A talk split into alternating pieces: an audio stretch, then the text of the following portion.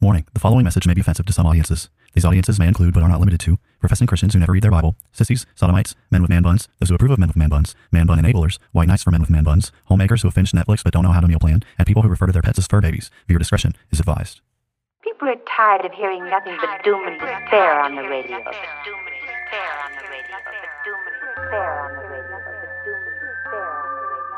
The message of Christianity is that salvation is found in Christ alone, and any who reject Christ therefore forfeit any hope of salvation, any hope of heaven. The issue is that humanity is in sin, and the wrath of Almighty God is hanging over our heads. They will hear his words, they will not act upon them, and when the floods of divine judgment, when the fires of wrath come, they will be consumed and they will perish.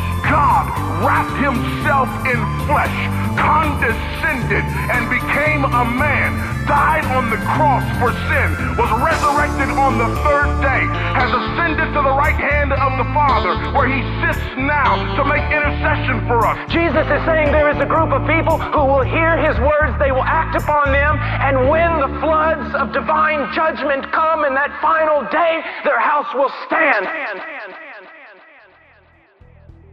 Welcome to Bible Bashed, where we aim to equip the saints for the works of ministry by answering the questions you're not allowed to ask. Listen and enjoy this latest episode as Pastor Tim answers your sincere questions. Here's Pastor Tim. On this episode of Bible Bashed, we'll be continuing our discussion How Can I Change? In order to do that, we're going to talk about the importance of understanding how sanctification works.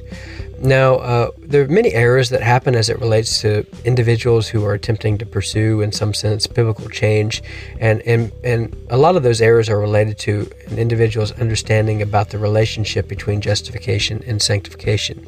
And so, it's somewhat helpful to try to define these terms and talk about the differences and how these terms actually operate, and then talk about some errors that are related to uh, the nature of biblical change or pursuing biblical change or sanctification uh, that seem to crop up as it relates to confusion of these different categories. Uh, so, if these terms are somewhat unfamiliar to you, then just simply listen to the episode a few times in a row, and I'm sure that uh, they'll begin to crystallize in your mind. Now, justification is what you might describe as a, a monergistic work of God, meaning it's a work solely of God. So, uh, you know, human beings don't have any part to play in justification. Justification is essentially a courtroom term where an individual is declared to be not guilty on the basis of what Jesus Christ has done for them on the cross. Uh, so, justification involves what you might describe as the imputation of an alien righteousness or a righteousness outside of ourselves uh, that is uh, the righteousness of Christ attributed to the sinner as a free gift on the basis of what Jesus did. So, if you think through a courtroom analogy, uh, you know, all human beings essentially enter into the world owing an astronomical debt of sin that they can never pay. And so you can imagine yourself in the courtroom and you deserve a guilty verdict and you deserve uh, a, a, guilty sentence. Uh, but then, you know, if Jesus were to come in and he were to pay your debt, then God could declare you to be not guilty, uh, not on the basis of anything that you did, but on the basis of something that Jesus did. So that declaration of not guilty, that legal declaration of what you might describe as an out, a righteousness outside of yourself or an alien righteousness, that's given as a free gift, and there's nothing you can do to earn that in any way. Uh, if there was some way that you could earn that declaration not guilty, then you would have some sort of work salvation system that you have adopted at that point. But that legal declaration is basically uh, an, an, act of unmerited favor or grace that's shown to an individual, whereby God determined to declare him not guilty on the basis not of what they, they have done, but on the basis of what Jesus did. So justification is solely an act of God. It has nothing, like the not guilty verdict has nothing to do with man whatsoever at all. Like we can't do anything to attribute, like contribute to that. We have no part to play in that. That's all something that God freely chooses to do of his own sovereign grace and initiative, having nothing to do with us at all. Now, as it relates to sanctification, sanctification is not simply a monergistic work of God. It is a work of God, but it's not a monergistic work of God, meaning sanctification is a work of God and a work of man. So it's a dual work in that way, meaning there is a part that we have to play in sanctification.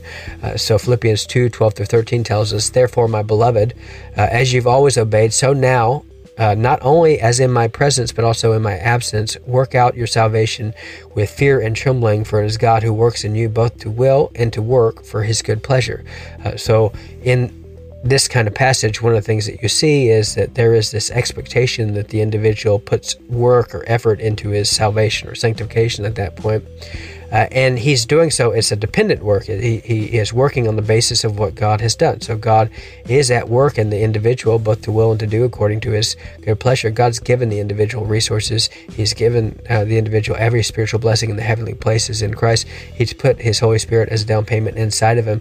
Uh, God has started a process. So uh, uh, the Bible will tell us that God has, be- we are confident that God began a good work in us and he'll be faithful to complete that work. But then, on the basis of that work that God has done, we are to work ourselves in terms of work to pursue biblical change with the resources and uh, the uh, things that God has, all the blessings that God has given us in that kind of way. So when you think about sanctification, sanctification is a dual work. It's a work of God and man. Now, uh, when you're talking about sanctification, there's obviously three different aspects of sanctification that you may or may not be aware of. Uh, there's what you might be uh, you might describe as positional sanctification. Uh, positional sanctification is sanctification that happens at the moment of justification or synonymous with justification, meaning when uh, Jesus Christ, dec- uh, when God declares you to be not guilty on the basis of what Jesus did, you're also declared to be holy, meaning you're uh, devoted to uh, especially to God's service in that way. So you are declared to be holy or a saint like sainthood is not something, as the Catholic Church tells us, that you have to earn over time through, you know, super supererogatory acts and all that. Like uh, sanctification, positional sanctification is a, you know, a declaration itself that you are instantaneously declared to be holy. You're devoted to God's purposes. Uh, so you have positional sanctification. Then you have what you might describe as progressive sanctification. And progressive sanctification is the process of an individual b- believer being conformed over the course of their life to the image of Christ, meaning, uh, you know, God has started a good work in them at justification. He'll be faithful to complete that work at the end, meaning either death or when Jesus Christ returns. Uh, so progressive sanctification is the process of being conformed to God's image over the course of our life. And most naturally, when you talk about sanctification, what you're actually talking about is progressive sanctification in that way.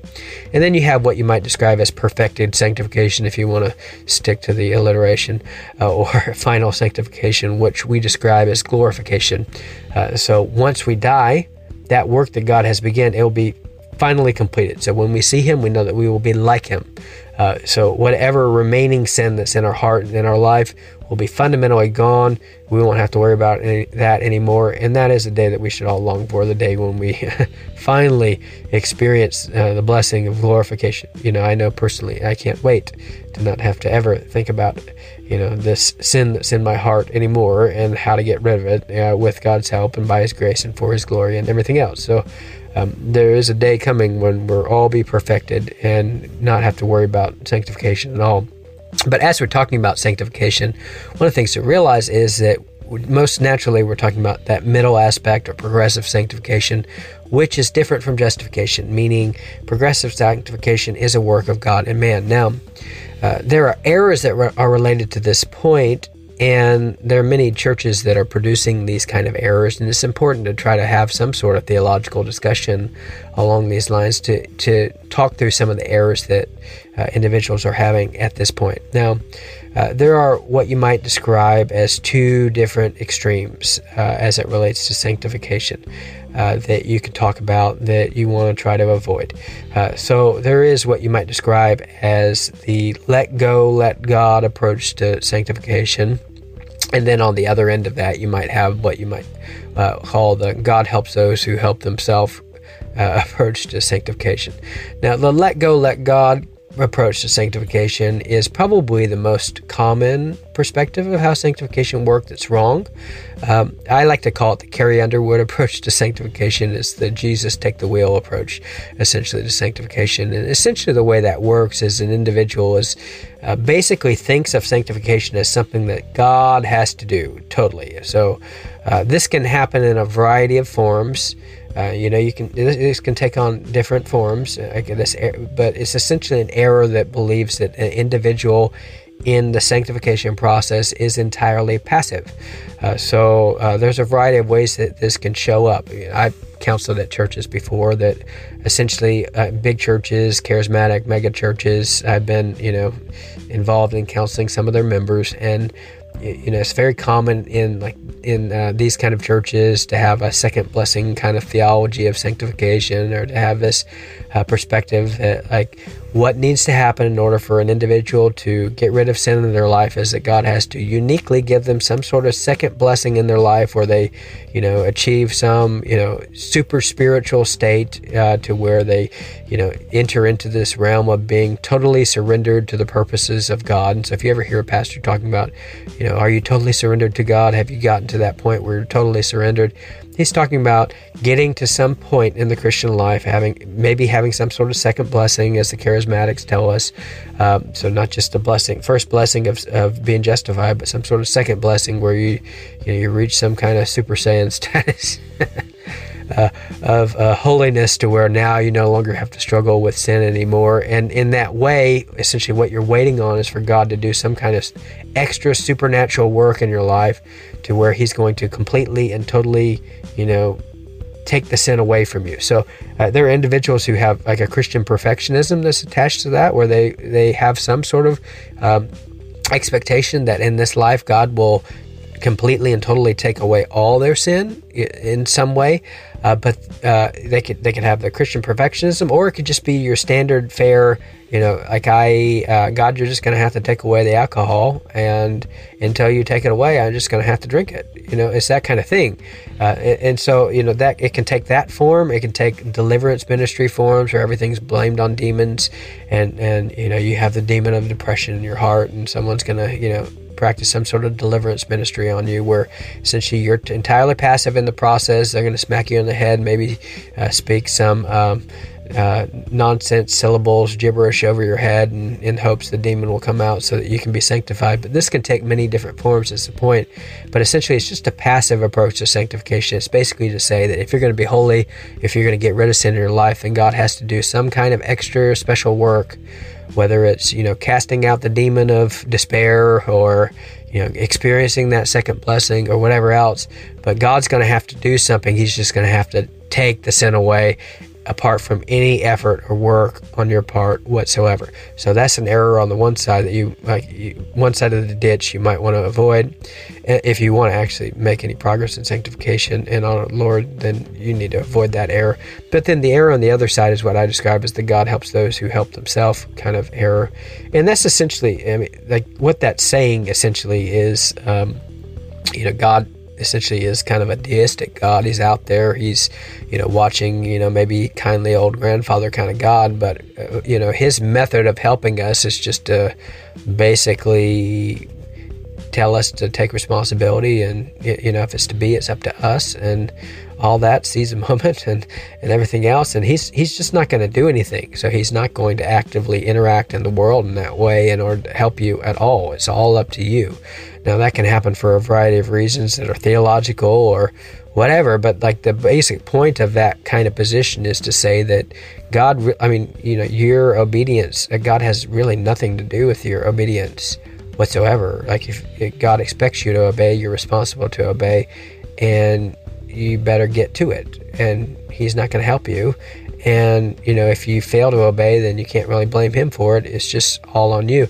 Now, I mean, it's obviously true that if you fail to obey, you can't blame him for that. But it's not in- obviously true that God plays no part in the work of sanctification.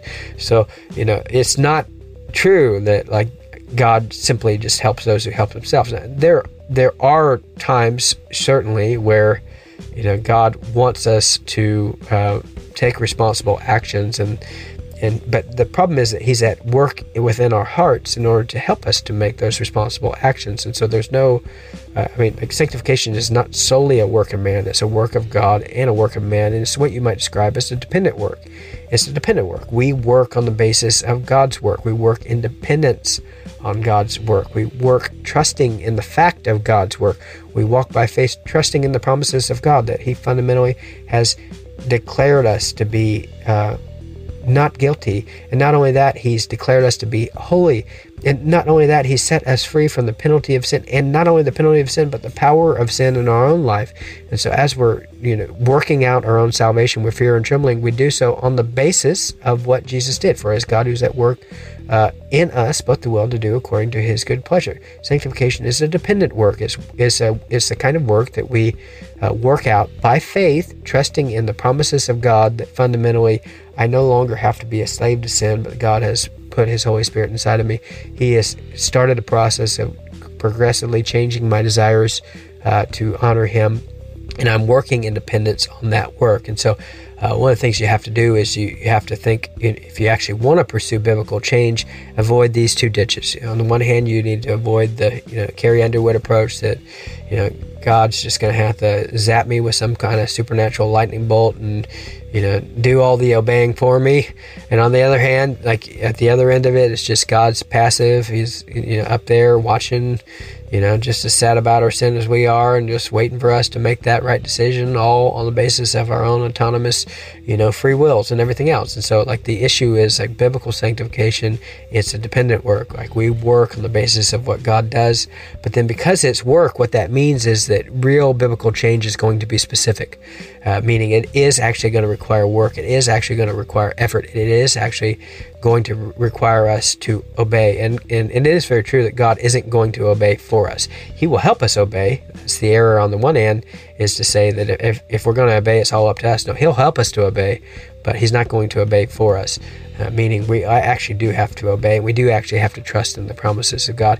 And we do have to actually do the kind of things that we're going to talk about in the course of this study in general that will help. Um, uh, um, help us to pursue the biblical change that God wants us to pursue. But uh, for the purposes of this episode, if we're going to pursue biblical change, we need to understand how biblical change works, and that means reject, you know, a uh, perspective of sanctification that essentially says that, you know, it's all God or it's either all us, and realize that sanctification, unlike justification, is a dual work of both God and man. This has been another episode of Bible Bashed. We hope you have been encouraged and blessed through our discussion. We thank you for all your support and ask you to continue to like and subscribe to Bible Bashed and share our podcast with your friends and on social media. Please reach out to us with your questions, pushback, and potential topics for us to discuss in future episodes at BibleBashedPodcast at gmail.com and consider supporting us through Patreon. If you would like to be Bible Bashed personally, then please know that we also offer free biblical counseling, which you can take advantage of by emailing us. Now, go boldly and obey the truth in the midst of a biblically illiterate world who will be perpetually offended by your every move.